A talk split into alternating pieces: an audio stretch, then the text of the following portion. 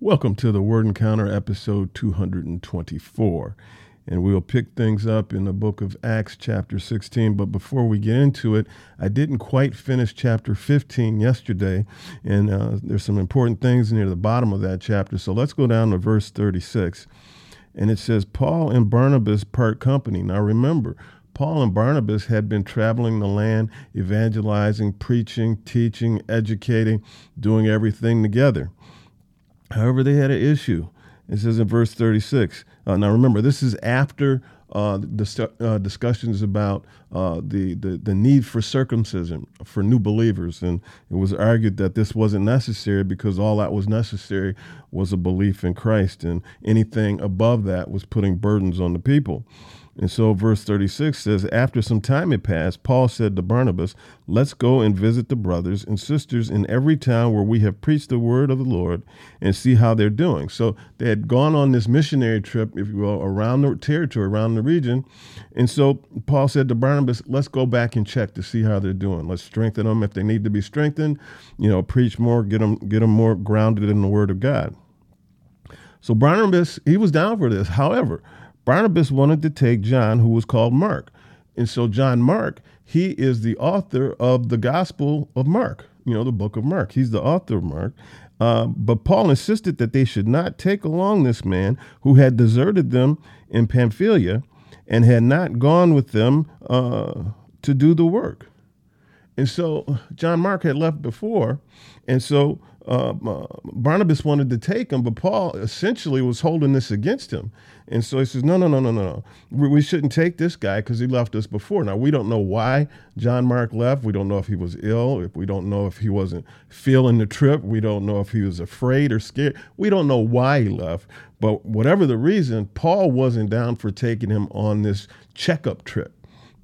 And uh, but Barnabas wanted to take him. And it says they had such a sharp disagreement that they parted company, and Barnabas took Mark uh, with him and sailed off uh, to Cyprus. So Barnabas went with went with Mark. He went on, I guess he went on his own checkup trip. I'm not sure, but he left. And it says, but Paul chose Silas and departed after being commended by the brothers and sisters to the grace of the Lord.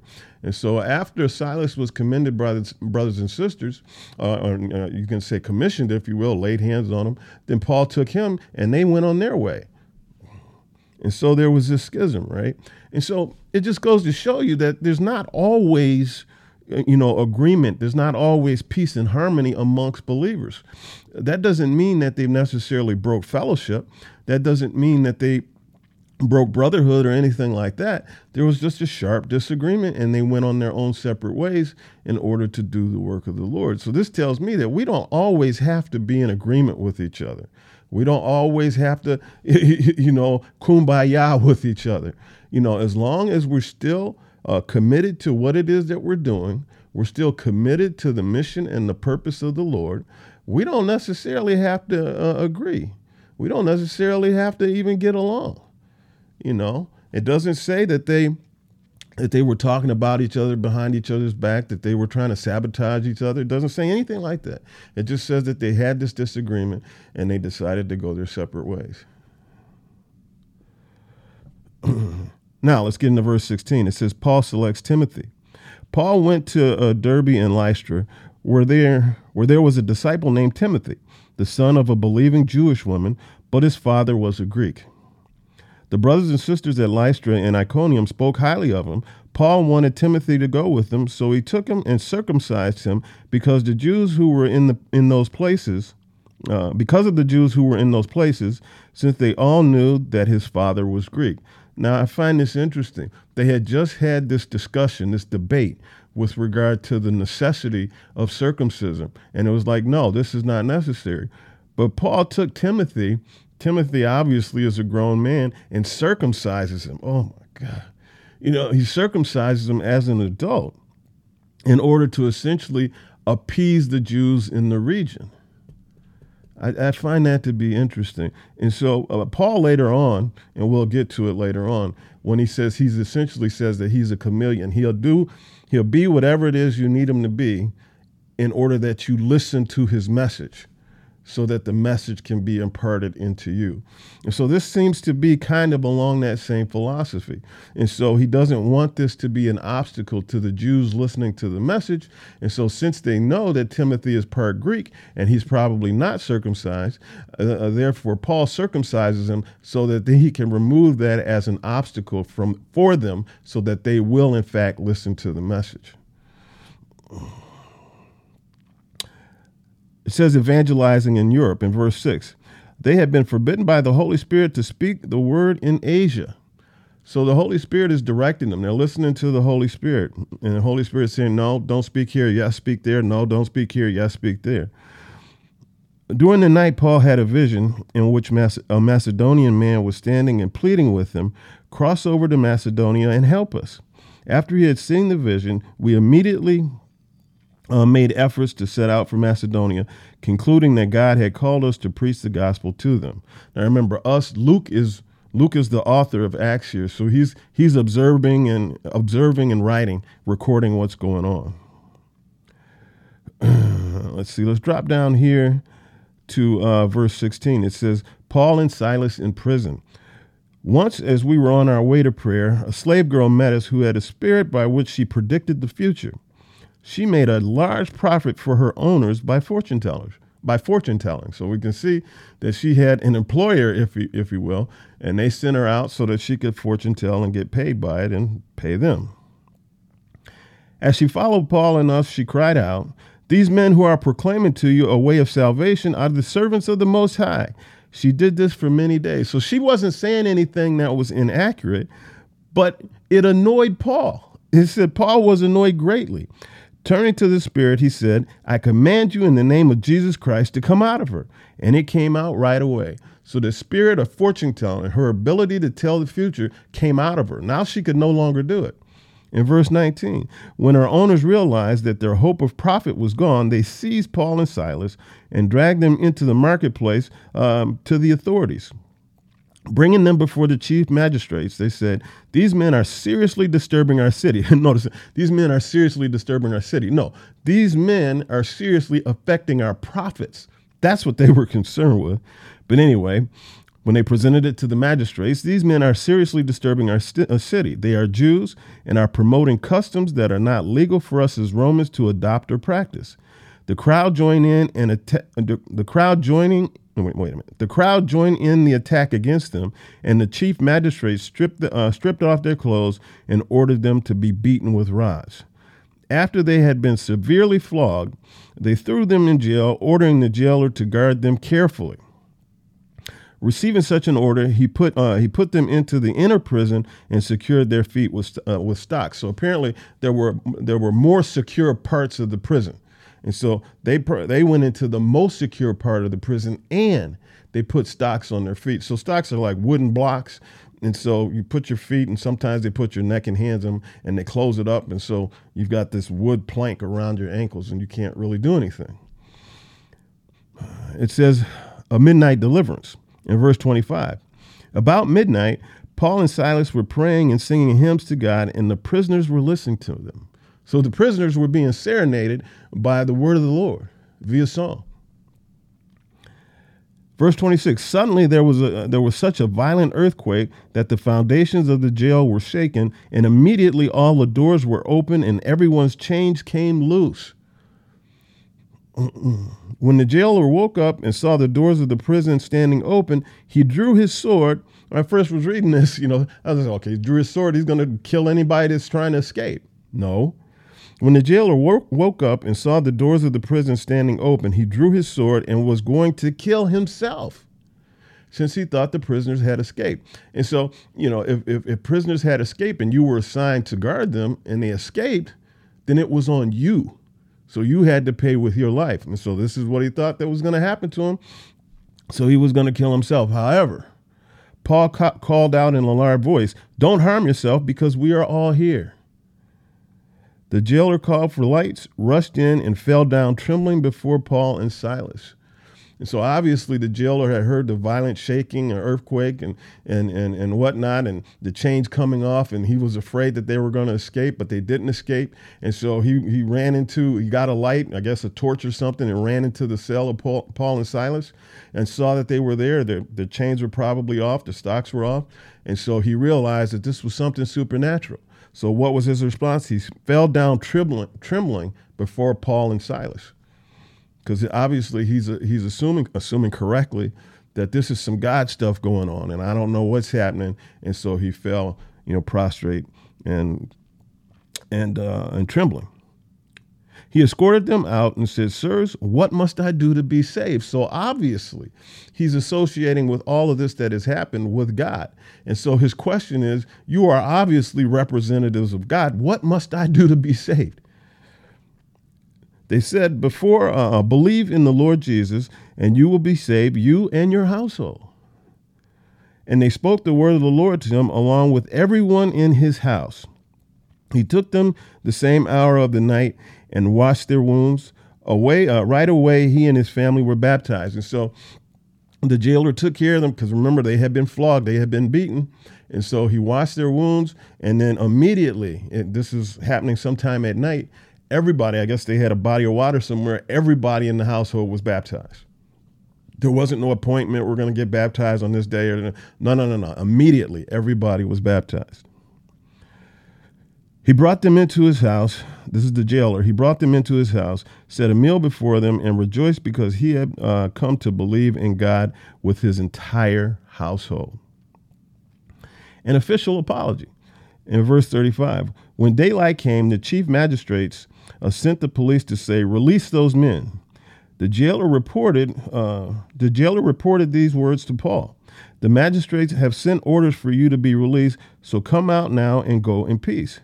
But Paul said to them, and, and let me back up. And so apparently after they were baptized, Paul and Silas went back to jail, you know, so that the jailer wouldn't get in trouble, because the magistrate sent the police and said, "Release those men." And it indicates that they were in fact still in jail. So they must have gone back. Uh, and so they said, "Okay, release the men." But Paul said to them, "They beat us in public without a trial, although we are Roman citizens." See, they didn't know they were Roman citizens, and Roman citizens had some had certain rights, you see, and they violated those rights by beating them without a trial. It says, um, although we are Roman citizens, and they threw us in jail, and now they are going to send us away secretly? Certainly not. On the contrary, let them come themselves and escort us out. They beat us in public unlawfully. Let them come and lead us out publicly, not, you know, in private, not, you know, hiding what they did. The police reported these words to the magistrates. They were afraid when they heard that Paul and Silas were Roman citizens. So they came to appease them, and escorting them from the prison, prison, they urged them to leave town. And so they did, in fact, come and publicly escort them out, but they urged them to please leave. Let's go into chapter seventeen. And it says uh, a short ministry in Thessalonica. It says they came to Thessalonica, where there was a Jewish synagogue. And verse four, some of them were persuaded and joined Paul and Silas, including a large number of God-fearing Greeks, as well as a number of leading women. And so they went to uh, Thessalonica, as was their case wherever they went. They preached the gospel, and people were saved. It says, riot in the city. In verse five, but the Jews became jealous. See, they weren't motivated by some doctrinal disagreement. Like, no, we don't believe in Jesus. You're preaching this thing. So you could see how people could get into a theological argument and whatnot. But that wasn't their issue. Their issue was jealousy. It says, but the Jews became jealous, and they brought together some wicked men from the marketplace, formed a mob, and started a riot in the city. And so because they were pe- they were preaching, being heard, people were being saved, then this, uh, the Jews became jealous, and this riot was created, and just chaos. Then it says, um, as soon as it was night, the brothers and sisters sent Paul and Silas away to Berea, because because of this stuff that was going on um, with re- with regard to the reaction to their preaching, and you know wherever they went, they seemed to divide people, and and riots and chaos followed. Um, they sent uh, Paul and Silas away to Berea, another territory. And the section title here is the, Ber- the Bereans Search the Scriptures. It says, upon arrival, they went into the synagogue of the Jews. The people were, this is interesting, the people here were more noble, uh, the people here were of more noble character than those in Th- uh, Thessalonica. So the people in, in Berea had greater character than those in Thessalonica. It says, since they received the word with eagerness, and here's the key, and examined the scriptures daily to see if these things were so. The Bereans took it upon themselves not to just take in whatever somebody was saying. They took in what somebody was saying, and then they examined it to make sure that it was accurate, to examine it, to make sure that it was true. I love this scripture because this ba- this speaks directly to me. This is a, a large part of why I feel I'm doing this word encounter with regard to uh, um, people uh, taking the onus upon themselves to search the scriptures, to make sure that whatever they're here, whatever that's been preached to them, whatever they see on T V, hear on the radio, on the internet, watch on YouTube, whatever, whatever they do, the onus is on them to search the scriptures to make sure that what you heard is in fact accurate. See, you can't just be gullible and just and just swallow anything you've heard. You've got to respond uh, uh, with a degree of, you have to be like a Sherlock Holmes. You have to make sure that you do your your sleuthing, your, your investigation of the scripture to make sure that it is in fact accurate, that thing that you have just been exposed to. Why? So that you don't get led in wrong directions. So you don't take anything I say. You know, you should be studying this thing, making sure that it's accurate. In verse twelve, it says, consequently, many of them believed. So after they did this investigation of what Paul was telling them, consequently, many believed. It was in accordance with Scripture, including a number of prominent Greek women as well as men. But when the Jews from Th- Thessalonica found out that the word of God had been proclaimed by Paul at Berea, they came there too, agitating and upsetting the crowd. So then they went outside of their territory when they heard about what Paul was doing, and they wanted to go to a different territory in order to cause trouble because they didn't want this thing being spread. The brothers and sisters immediately sent Paul away to go to the coast, but Silas and Timothy stayed there. Those who escorted um, Paul, yeah, Simon and Timothy stayed, but those who escorted Paul brought him as far as Athens. And after receiving instructions for Silas and Timothy uh, to come to him as quickly um, as possible, they departed. So Silas and Timothy stayed back. Paul went on to Athens, but they would join him later. Paul in Athens, in verse sixteen. While Paul was waiting for them in Athens, he was deeply distressed when he saw that the city was full of idols. So he reasoned in the synagogue with the Jews and with those who worship God, as well as in the marketplace every day uh, with those who happen to be there. So so Paul gets to Athens, and he's walking around, and he's just, he's noticing all of the idol worship, and and, and he's disturbed by it. And so uh, so he goes into the synagogue and starts reasoning with the Jews, and basically, I, I think, just uh, preaching and explaining to them how this is wrong, how this isn't right, how this isn't representative of God. And then it says in verse eighteen, it says, some of the Epicurean and Stoic philosophies also, uh, uh, philosophers also debated with him. Now, the Epicurean uh, philosophy is one that um, life is about the pursuit of pleasure and the absence of physical pain. That's the whole thing. That's what life is about as far as the Epicurean philosophy. It's about the pursuit of uh, pleasure. And many, without knowing it, ascribe to this philosophy. Pleasure, avoid pain. Seek pleasure, avoid pain. Stoicism, life is about not allowing oneself to be controlled by pleasure, by the desire for pleasure, or by the fear of pain. And it's about pursuing virtue. And so that sounds that sounds more noble, but neither one of them is representative of what life is like or the purpose or the goal of life from God's perspective. But you have many philosophers of those particular um, philosophies, and so they were debating Paul. Some said, what is this ignorant show-off trying to say? Others replied, "He seems to be a preacher of foreign deities because he is telling the good news about Jesus and the resurrection." They took him and brought him to uh, Areopagus and said, "We uh, may we learn about this new teaching you are presenting." Okay, let me back up. So they took him and brought him to the Areopagus. This isn't a person. This is a place. Okay, so I guess it's some kind of hill that they go and think and discuss things and whatnot. And it says, "May we learn about this new teaching you are presenting, because what you are, what you say sounds strange to us, and we want to know what these things mean." Now all the Athenians and foreigners residing there spent their time on nothing else but telling or hearing something new. And so these people were um, consumed with basically discussing and debating philosophies. That's what they did all the time. That's all they did, was discuss and debate philosophies of life. The Areopagus address, uh, address, address, excuse me. So Paul is going to speak. It says, Paul stood in the middle of the Areopagus Um, and said, "People of Athens, I see that you are extremely religious in every respect. For as I was passing through and observing the objects of your worship, I even found an altar on the uh, I even found an altar on which was inscribed, 'To an unknown God.'" Now this is interesting here.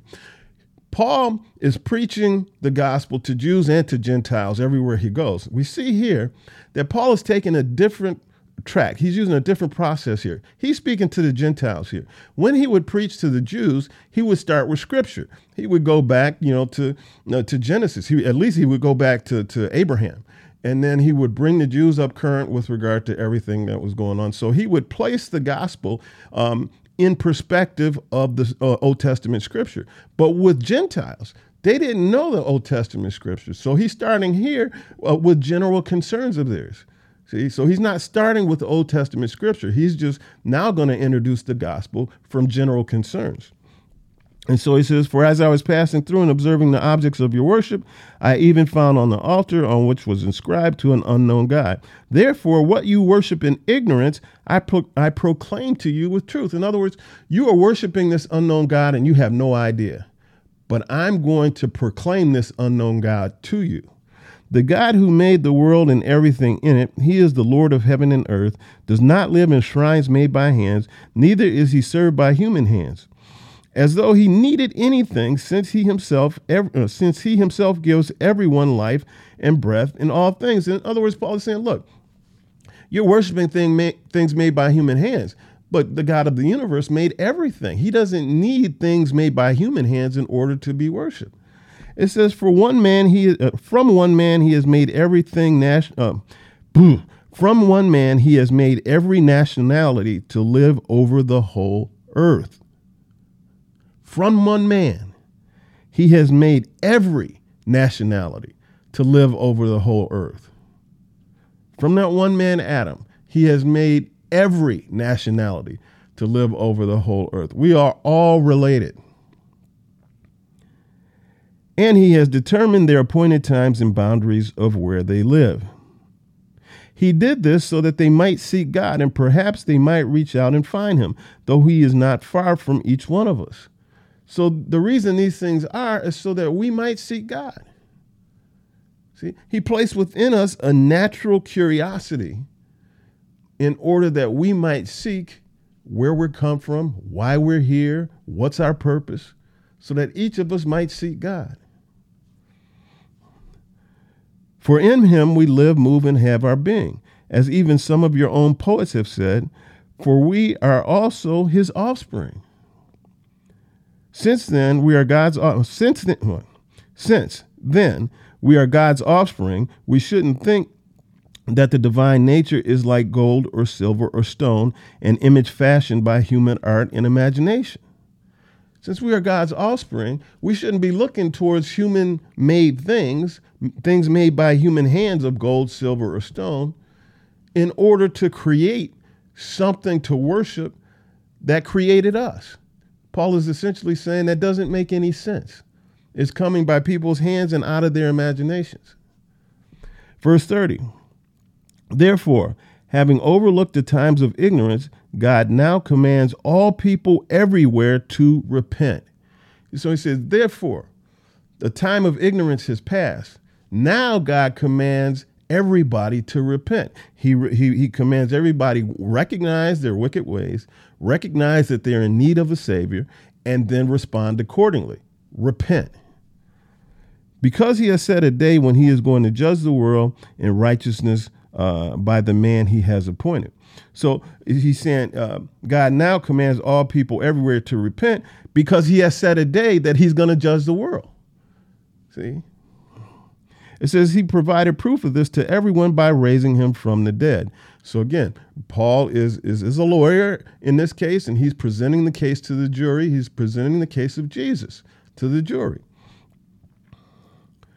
And uh, he's saying Jesus is the proof that God means what he says.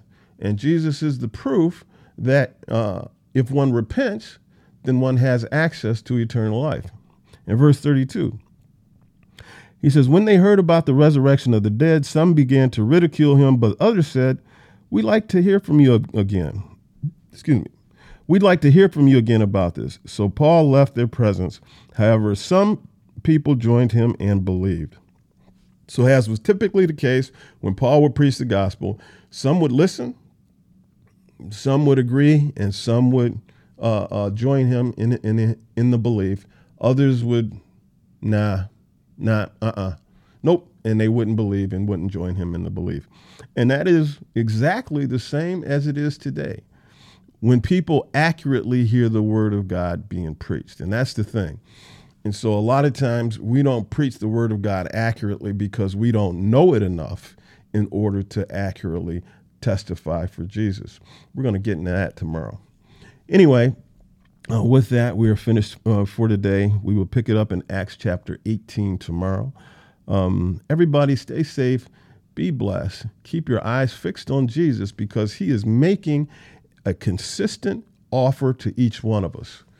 If you believe in your heart and confess with your mouth that Jesus is in fact Lord, the word says that you will not be put to shame and that you will be saved.